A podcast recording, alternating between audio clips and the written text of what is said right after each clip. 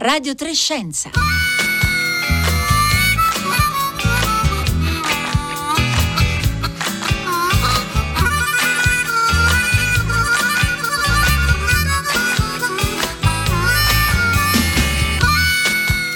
Buongiorno a tutti da Elisabetta Tola, ben ritrovati a Radio Trescenza, sono le 11.30 e 50 secondi in questo istante. Un saluto anche a tutte le ascoltatrici e gli ascoltatori che in questo lunedì 8 novembre ci seguono in streaming oppure che ci ascolteranno in podcast scaricando le nostre puntate dalla app Rai Play Radio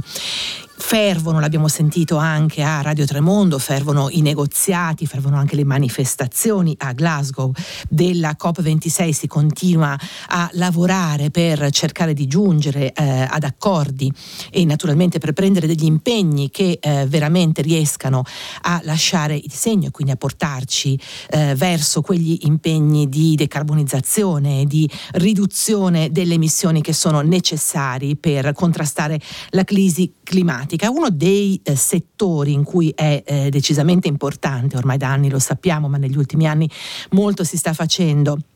eh, uno dei settori in cui è importante operare è quello delle aziende, delle aziende eh, che producono tante delle cose che compriamo tutti i giorni. Oggi ci concentriamo qui a Radio Trescenza in particolare sul settore della moda, ma come vedremo poi eh, i discorsi e i ragionamenti fatti si possono applicare anche ad altre filiere. Molte aziende negli ultimi anni vendono prodotti cosiddetti green o comunque sostenibili, ci sono certificazioni, ci sono eh, anche molti, molto marketing rispetto alla sostenibilità che le aziende cercano di eh, proporre, di proporsi quindi come aziende più sostenibili sul mercato. In molti casi si tratta di operazioni di cosiddetto greenwashing, eh, letteralmente si intende lavarsi di verde, tingersi di verde, insomma in qualche modo eh, vendersi per assai più sostenibili di quanto realmente non lo si sia. E allora ci eh, interessa sapere da voi come vi regolate, restiamo appunto concentrati sul settore oggi dell'abbigliamento, mercato della moda? Come vi regolate quando dovete comprare qualcosa? Come fate a sapere se quello che state comprando è effettivamente sostenibile, davvero all'interno di una filiera a basso impatto ambientale? Quali sono le informazioni o le strategie che mettete in campo? Ce lo potete raccontare via sms o whatsapp al 335 5634 296 oppure sui nostri profili social Facebook o Twitter dove siamo presenti come Radio Trescenza con il 3 in cifra e noi diamo subito il buongiorno alle nostre due ospiti con cui affronteremo questo complicato eh, discorso del come rendere più sostenibile una filiera, una filiera anche complessa, lunga come quella per esempio del settore abbigliamento. Allora, buongiorno a Elisa Riva, responsabile marketing e comunicazione di Carbon Sync, che è una società di consulenza che accompagna le aziende proprio nello sviluppo di strategie di riduzione delle emissioni. Buongiorno Elisa Riva. Buongiorno, buongiorno, grazie per l'invito. Benvenuta a Radio Trescenze, buongiorno anche a Rebecca Ravalli, dottoranda allo European University Institute di Firenze, fa parte del collettivo REN, che è un'associazione no profit che sostiene, aiuta, accompagna molte microimprese, molti marchi nel mondo della moda proprio per integrare delle pratiche sostenibili nella propria attività. Buongiorno Rebecca Ravalli. Buongiorno, buongiorno, grazie e per l'invito. Grazie a lei, benvenuta anche lei a Radio Trescenza. Allora, partiamo da Rebecca Ravalli, da quello che fa appunto il collettivo REN, che da eh, ormai tre anni lavora molto con imprese grandi e piccole per iniziare appunto un percorso di integrazione delle pratiche sostenibili. Intanto partiamo da quella che io ho utilizzato come parola molto nota ormai nel, nel settore che è il greenwashing e appunto l'abbiamo tradotta un po' come eh, lavarsi, tingersi di verde. Eh, ci sono dei dati che ci dicono che molte aziende, anche nel settore moda, in realtà facciano più operazioni di greenwashing di quanto realmente riescano a fare pratiche di sostenibilità. O sbaglio? Sì, eh, sì, purtroppo è un fenomeno che sta aumentando sempre più esponenzialmente e se ne parla sempre di più, ehm, anche se il fenomeno del greenwashing ha origini abbastanza lontane. Eh, la prima volta che, è, che, questo termine è apparso all'opinione pubblica ehm, è stato nel, nel, 1983 quando un ambientalista ha scritto, di nome Jay eh, Westerveld, ha scritto una, appunto, un contributo eh, in cui già eh, metteva in risalto come alcune, alcune realtà economiche nel suo caso in particolare si trattava di un resort, eh, prendeva misure abbastanza, ehm, abbastanza sospettose rispetto al proprio impegno ambientale. Eh, l'aneddoto è molto interessante perché questo ambientalista era eh, nel sud-est asiatico per un periodo di ricerca e diciamo che la sistemazione che aveva trovato non era eh, ricca di molti comfort per cui si recò in un, uno di questi maxi resort eh, che ormai sono un po' dappertutto per eh, prendere a prestito degli asciugamani no? e, la, e, davanti a queste, questi asciugamani eh, c'era il solito cartello che ormai troviamo dappertutto in cui eh, l'hotel eh, spiegava che lasciando l'asciugamano appeso al gancio il cliente dimostrava di voler riutilizzare l'asciugamano mentre metterlo per terra voleva dire farlo eh, lavare, che, che fosse certo. cambiato no? e il, l'hotel invitava a non eh, cambiare molto spesso gli asciugamani proprio perché per la, l'ambiente naturalistico in cui si trovava il resort questo significava una, un potenziale danno eh, soprattutto alla barriera corallina. Allo stesso tempo però quell'hotel stava eh, espandendo la, la propria, uh, diciamo, si stava espandendo e organizzava anche escursioni sottomarine presso la, la barriera corallina, no? per cui eh, l'ambientalista Westerveld ehm, notò una sorta di incoerenza. Di contraddizione, chiamò, certo. Esatto, di contraddizione che definì greenwashing, quindi è una cosa che in realtà eh, oggi assume delle sfumature, delle connotazioni molto diverse magari da questa semplice incoerenza, però eh, già si intravede un po' eh, il significato sotteso al termine. Ecco, c'è mh, forse da dire subito, eh, Rebecca Ravalli, la, la, necessaria differenza tra un greenwashing diciamo malevolo, cioè insomma tra chi dà informazioni false, si tinge di verde ma in realtà sa di non, di non attuare pratiche sostenibili e chi magari lo fa in realtà in parte o lo fa non in modo appunto coerente su tutta la propria filiera o lo fa esagerando il proprio impegno. Sono due modalità diverse o forse ce ne sono anche molte altre, ma insomma tra la falsa informazione e magari la buona informazione ma che riguarda un pezzettino della filiera c'è una differenza. Sì, esatto. Ormai il greenwashing comprende di sé diversi tipi di pratiche, sicuramente la più grave è quella che si manifesta tramite eh, dichiarazioni false, quindi un'impresa eh, dichiara qualcosa che non fa. Ehm, e questo è sicuramente il caso più grave, però come appunto eh, diceva correttamente ci sono molte, molte circostanze in cui l'affermazione data in realtà è veritiera, però ingigantisce dei risultati raggiunti, oppure, e eh, questi due eh, diciamo, esempi vanno di pari passo, l'affermazione è vera, eh, non è accompagnata da tutta un'altra serie di informazioni che eh, in qualche modo eh, riducono no, l'impatto positivo di una certa azione. Per cui se io mi impegno in un, cer- un certo fronte ma dall'altro lato ne combino di, di tutti i colori, è chiaro che eh, anche quell'affermazione veritiera del mio impegno ambientale viene un po' ridimensionata dal fatto che non, attuo, eh, lo, non, mi, non mi applico con lo stesso impegno eh, su tutti, tutta un'altra serie di fronti che include anche eh, la sostenibilità sociale che spesso eh, viene completamente trasciata da, dai, dalla maggioranza dei brand, soprattutto nelle aziende.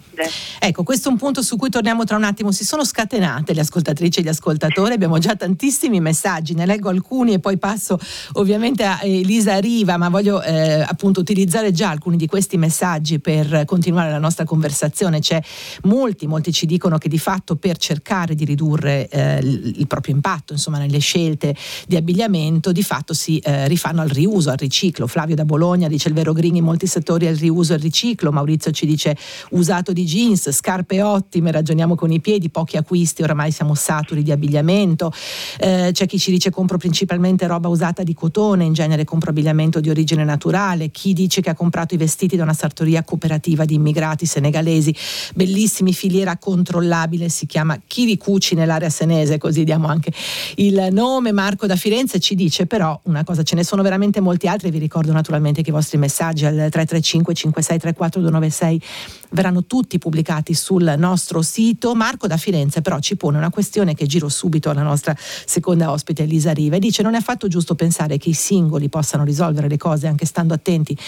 alla filiera di produzione non c'è verso di sapere fino in fondo cosa compriamo e che implicazioni eh, si possono avere. Una visione miope parziale, certo importante, ma ormai il problema è politico, la politica deve muoversi, fare leggi a monte del problema e i singoli a valle non possono fare più di quanto hanno fatto. Allora, d'accordo, Marco da Firenze ci dice eh, fondamentalmente che noi possiamo fare quello che riusciamo a fare con le informazioni disponibili, ma poi sia lato politico sia lato imprenditoriale, aggiungo io, è necessario che si muovano altri attori. Elisa Riva, ehm, voi fate proprio questo con Carbon Sync, accompagnate le aziende a cercare di capire come stanno, cioè non è facile convertire tutto e eh, dire, raggiungere gli obiettivi di abbattimento delle emissioni. Certo, ha assolutamente ragione. Noi eh, di solito ci poniamo, ci piace descriverci proprio come gli agenti del cambiamento sostenibile, perché aiutiamo le aziende in diversi passi che accompagnano proprio il percorso verso la sostenibilità. Come diceva giustamente, la sostenibilità non si può raggiungere eh, da un giorno all'altro. Ehm, ci vuole molto impegno, ci vuole costanza e co- il punto chiave in tutti i passaggi è l'assoluta trasparenza e coerenza di quello che fa l'azienda. Quindi noi diciamo che li cerchiamo di accompagnare attraverso diversi passi che sono proprio quello della misurazione, la riduzione, la compensazione e a valle di tutto la comunicazione che deve essere di dati e informazioni assolutamente trasparenti e coerenti. Quindi eh, diciamo che le aziende hanno eh, modo di, ehm, diciamo, di agire in, uh, in, maniera corretta, di agire in maniera efficace e quindi cercare di ottenere risultati, ovviamente co- fissando degli obiettivi temporali, ehm, a raggiungere delle, dei risultati che sono eh, poi facilmente comunicabili e comprensibili da parte del consumatore finale. È importante, Elisa Riva, però sottolineare che questo è un processo che può richiedere anche molto tempo, perché certo. appunto non ci fermiamo al fatto di, non so, utilizzare un materiale verde. Eh, molti nostri ascoltatori, per esempio, sottolineano in tanti di questi messaggi a parte che c'è veramente una grande eh, componente di messaggi che eh, sottolinea l'importanza di riutilizzare, quindi di non sprecare, di non usare in maniera eh, così eh, troppo veloce i vestiti che, che, compriamo, ma c'è anche chi ci sottolinea l'importanza di usare per esempio prodotti fatti con fibre naturali. Ecco, non c'è solo la fibra di partenza, però c'è tutta la, la, la filiera, tutto il ciclo produttivo da prendere in considerazione. Assolutamente, nell'ambito del fashion poi soprattutto le, eh, diciamo, la filiera è molto lunga, la filiera produttiva è molto lunga e quindi eh, diciamo che si complica eh, tutta la, la, situazione perché non c'è soltanto la fornitura e, e l'approvvigionamento diciamo, del materiale di partenza, ci sono anche tutta una serie di lavorazioni successive eh, che vanno controllate, quindi è assolutamente un processo che richiede molti anni, l'importante è è diciamo, il commitment e l'impegno da parte dell'azienda a raggiungere determinati obiettivi. Quindi quando vengono fissati gli obiettivi al 2030-2040 sembrano veramente a lungo termine, è perché ci vogliono, mh, ci vogliono degli investimenti, degli investimenti importanti anche per ca- voler cambiare la propria catena di fornitura. Quindi assolutamente rifarsi a tessuti naturali, a tessuti eh, appunto però parlavamo del cotone inizialmente, il cotone comunque eh, consuma un sacco d'acqua nella produzione, si stima che per una t-shirt ci vogliono 7500 litri d'acqua per la produzione, quindi diciamo che eh, è un po' il mito del cotone, ci sono altri tessuti che effettivamente eh, hanno un minor consumo di acqua e di energia nella, nelle fasi produttive. Perciò si tratta davvero di misurare inizialmente e valutare eh, qual è lo status e impegnarsi con dei target e, del, e delle scadenze ben eh, precise al raggiungimento di questi, di questi, target. Ci vengono in aiuto gli standard, comunque ci sono degli standard eh, di mercato che eh, danno alle aziende in questo. Ecco, allora, su questo torniamo tra un attimo. Torno a Rebecca Ravalli anche per cominciare a fare degli esempi concreti. Cos'è che può fare una, un'etichetta piccola o media? Adesso eh, ovviamente la scala diciamo, dell'azienda fa anche la differenza, però quali sono i primi passi o comunque voi come collettivo, come accompagnate queste aziende per appunto in, iniziare a ragionare sulle pratiche di sostenibilità. Possiamo fare qualche esempio concreto, ovviamente non faremo i nomi delle etichette, ma, ma eh, l'esempio di come si muovono sì. Sì, noi di solito offriamo, ci appoggiamo anche ad altri eh, esperti, quindi abbiamo esperti sia nel collettivo ma ci appoggiamo anche ad altre realtà e offriamo eh, dei seminari e la possibilità di fare rete all'interno della nostra community proprio per ehm, anche agevolare lo scambio di buone pratiche, perché nelle produzioni piccole in realtà è, è quasi paradossale ma ehm, si ritrovano già eh, pratiche di sostenibilità già esistenti, quindi lo scambio e la trasparenza sulla, sulla fornitura di, di, di, prodotti e di buone pratiche in realtà ehm, è una delle, delle, chiavi che noi offriamo proprio per, eh, per, le piccole e medie imprese di attuare processi ehm, eh, di produzione più sostenibile. Quindi mettiamo eh, a disposizione sia dei seminari con esperti o eh, anche delle guide, per esempio abbiamo eh, di recente pubblicato delle guide sulle tinture sostenibili, che questo è un altro, tutto un altro aspetto della produzione tessile. Certo. Importante eh, perché qui no, non è la materia prima, però è tutto il processo di lavorazione. Esatto, perché sì, eh, per esempio nella produzione dei jeans ehm, il processo di tintura è uno dei più inquinanti cioè di quelli che hanno il più alto impatto ambientale e quindi eh, tutta la dimensione delle tinture vegetali eh, su determinati tipi di fibre eh, risulta molto, molto, importante per agevolare la trans- una transizione ecologica della produzione. Eh, altrimenti abbiamo anche appunto altre eh, guide molto esaustive rispetto agli standard di sostenibilità che come, ehm, come si diceva prima eh, sono mh, effettivamente dei, dei, mezzi sia per le piccole e medie imprese che eh, per il consumatore effettivamente di, eh, ehm, di accertarsi rispetto alle, alle, di certificare appunto le proprie, le proprie, pratiche. Ecco, Rebecca Ravalli ci aiuti a capire, eh, perché ovviamente molti ascoltatori e ascoltatrici, poi leggerò degli altri messaggi, eh, dicono che per esempio seguono alcune certificazioni, cioè si informano attraverso le etichette della possibilità che ci sia o meno una certa certificazione, magari non solo nel settore moda, ovviamente abbiamo parlato molte volte da questi microfoni delle certificazioni in altri ambiti come quello agroalimentare, ma quando parliamo di standard per le aziende, aziende, di cosa stiamo parlando e che tipo di strumento sono dal punto di vista invece di chi produce?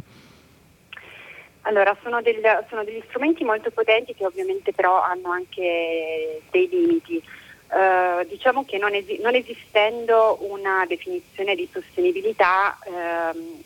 tutto quello che viene eh, assunto tramite certificazioni avviene su una base volontaria, per cui eh, diciamo che la panoramica è la seguente, un'impresa può decidere o di eh, sviluppare i propri standard, di solito sono le imprese più grandi, eh, per esempio ci sono eh, delle aziende come Levi Strauss che ha la propria guida di sostenibilità che è molto molto esaustiva e comprende tutta la fase di produzione, il, il tipo di, di, pratiche che impone ai propri fornitori e anche diciamo, i, i rimedi no? nel momento in cui eh, o le sanzioni che impone eventualmente nel momento in cui una, un fornitore non debba rispettare lo standard di, di produzione imposto. Ecco, forse perché eh. è bene sottolineare questo, cioè parliamo di grandi aziende che a loro volta si riforniscono di prodotti, esatto. materiali da parte di tutta una serie di altre piccole e medie imprese. Poi naturalmente per le piccole e medie imprese il discorso forse è un po' diverso, Rebecca Ravalli, però in effetti sì. ecco, questi standard diciamo sono delle delle sorte di eh, indicazioni, dei, dei, quadri, dei perimetri entro i quali muoversi? Sì, e spesso quando eh, sono appunto formulati da, da, grandi imprese questi vengono eh, poi imposti sui fornitori tramite l'accordo contrattuale, quindi se Levi Strauss ehm, o altre grandi aziende, adesso, altre grandi aziende adesso lo sto prendendo come esempio, però una grande azienda eh, acquista un capo da un fornitore, una serie di capi da un, da un certo fornitore, eh, diciamo la, l'applica, l'applicazione dello standard avviene tramite l'accordo contrattuale tra, questi, tra, queste due aziende. E quindi è il modo di diciamo, imporre ehm, la, la, certificazione lungo tutta la filiera. Tutta la filiera, certo. E questo diciamo dovrebbe dare anche al consumatore finale, posto che poi ci sia una trasparenza in tutto l'aspetto di informazione e comunicazione, un certo tipo di eh, garanzia o comunque tranquillità rispetto al rispetto, appunto, scusate il gioco di parole, esatto. di questi standard. Allora ci arrivano altri messaggi che vorrei eh, leggere, sono veramente molti. Devo dire che molti dei nostri ascoltatori e ascoltatrici oggi sostengono l'importanza di utilizzare abiti usati, di riciclare, di riutilizzare eh, i materiali, magari anche le stesse stoffe e, e, via dicendo. Però ci sono due messaggi che volevo girare alle nostre eh, ospiti. Allora, eh, Flora ci dice, confesso che la mia attenzione alla sostenibilità sia limitata finora alla sostenibilità sociale, conoscendo attraverso i mezzi di comunicazione le condizioni di sfruttamento dei lavoratori in Cina, ad esempio, senz'altro anche in altri paesi, evito regolarmente di acquistare prodotti che vengono appunto da paesi che non rispettano, così dice Flora, le, le, ehm, il, i diritti sul lavoro, salvo poi accorgermi in un caso di quanto segue un capo acquistato in un negozio di un marchio di alta moda pagato caro che aveva all'interno ben nascosta proprio poi l'etichetta che eh, appunto lo faceva in questo caso made in China. Ora ovviamente non vogliamo prendere la Cina come unico esempio, ma insomma ci sono, eh, Flora ci, ci fa eh, eh puntare l'attenzione sul fatto che ci sono paesi paesi dove l'attenzione alle condizioni di lavoro eh, è, partic- è, particolarmente bassa. Però poi c'è un altro messaggio, e qui poi eh, lo, lo, ritrovo subito, che invece parla dell'importanza di utilizzare, comprare poco e bene, questo è Olmo da Torino, usato o da filiera circolare quando si riesce. Tutto quello che dura meno di 5-10 anni non prenderlo in considerazione se non è riparabile eh, e quindi poi insomma nel tempo ho sviluppato una rete anche con sarte, calzolaie e sartorie per riparazioni e modifiche. Elisa Riva, allora tornando al punto, qui ci sono due elementi, quello della sostenibilità sociale che forse non è diciamo strettamente connesso a quella ambientale ma sempre più quando noi parliamo di giustizia, giustizia ambientale e t- tutto il tema, ecco, sono due temi che vanno invece molto insieme e anche un'attenzione alla circolarità e quindi al fatto che ovviamente appunto questi beni siano poi anche riutilizzabili o comunque eh, che no, non vengano buttati via nel giro di poco tempo. Questi sono elementi che entrano nelle vostre valutazioni? Allora, eh, diciamo che noi come Carbon Sync ci occupiamo eh, prettamente strate- delle strategie climatiche, quindi il supporto che noi diamo alle aziende è ehm, veramente focalizzato sullo, sull'impatto ambientale. Quindi sulle emissioni, le... diciamo principalmente. Esatto, esatto. Non ci occupiamo di sostenibilità eh, sociale, che è un punto altrettanto importante, eh, non solo nella moda, ma in tantissimi settori, però diciamo che non è il nostro core aziendale, quindi ci sono altri operatori che lo fanno benissimo e quindi eh, diciamo che abbiamo deciso di verticalizzarci sull'ambiente. E questo però diciamo l'aspetto invece dell'economia circolare, Lisa Riva, torna un pochino perché forse il tema del, della circolarità è un tema a cui si comincia a dare più, più, così, più attenzione, anche se penso appunto anche alle ultime indicazioni eh, relative al Green Deal europeo, c'è questa forza di guardare all'importanza di non avere oggetti che vengono utilizzati e gettati, no? ma che possano rientrare continuamente o comunque che possano essere riutilizzati in altro modo. Questo è un fattore di valutazione?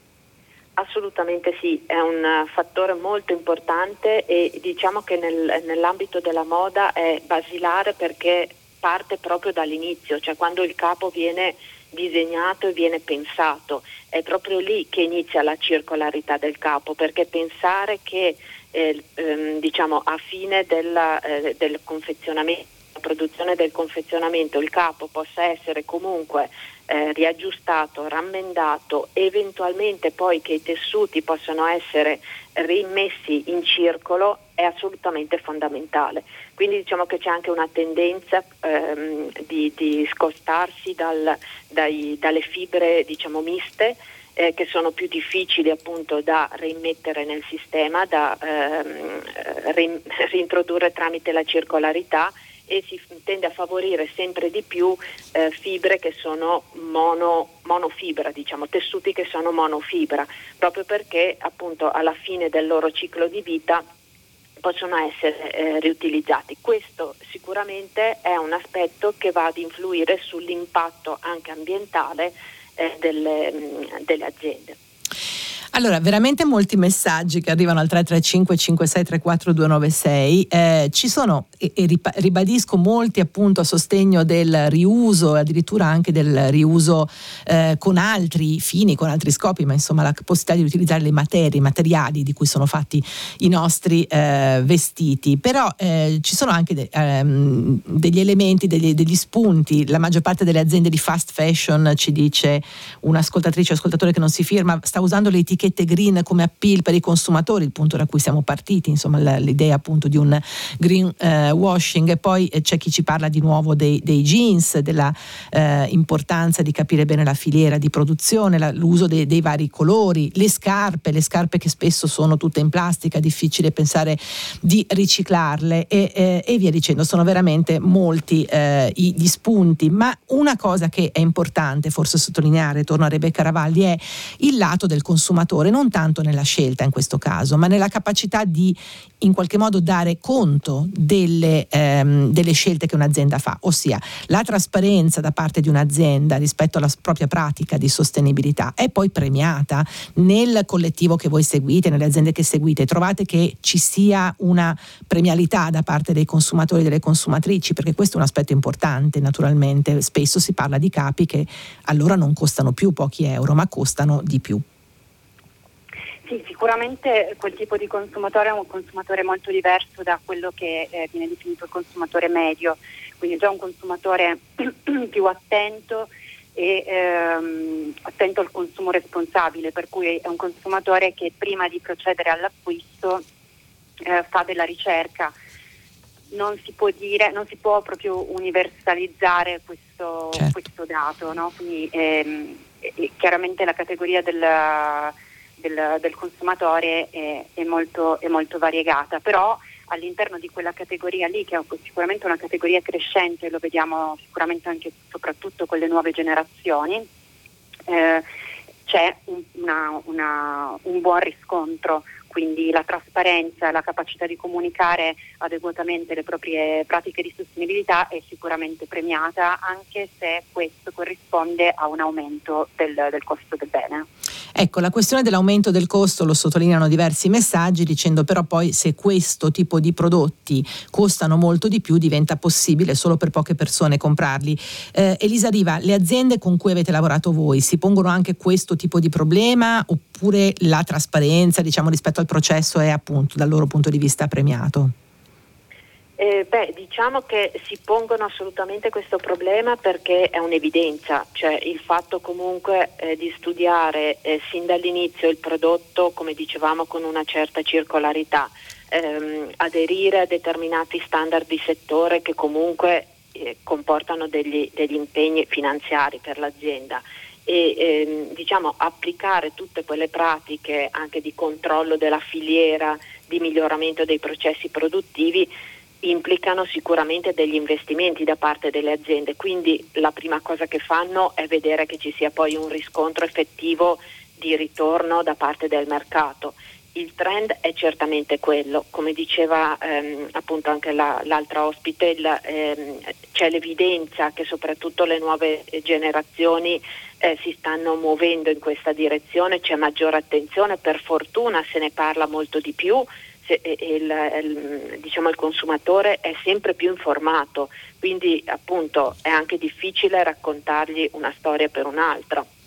Tutto ciò aiuta eh, certamente il processo eh, i riscontri ci sono, quello certamente. Ecco, i riscontri ci sono, a giudicare dai messaggi che stiamo ricevendo, eh, sì, anche, eh, nel senso che molte dei nostri ascoltatori e ascoltatrici ci dicono che interrogano prima il proprio guardaroba e poi decidono se andare a comprare qualcosa e cercano di comprare qualcosa che eh, abbia un senso e appunto che non duri soltanto pochi mesi. Insomma, torneremo su questo tema perché ci sono molte altre domande, anche a partire da quali sono per esempio le fibre che consumano meno acqua del cotone e molte altre cose che sono rimaste senza risposta e quindi ci torneremo torneremo, ma intanto ringrazio Elisa Riva, responsabile marketing e comunicazione di Carbon Sync e Rebecca Ravalli, dottoranda alla European University Institute di Firenze che fa parte del eh, collettivo REN con le quali abbiamo provato a raccontarvi la moda eh, sostenibile. Noi siamo giunti alla fine di questa puntata di Radio Trescenza, un programma ideato da Rossella Panarese, curato da Marco Mota in redazione, Francesca Buoninconti e Paolo Conte. Oggi alla console c'è Fabio Zampa, in regia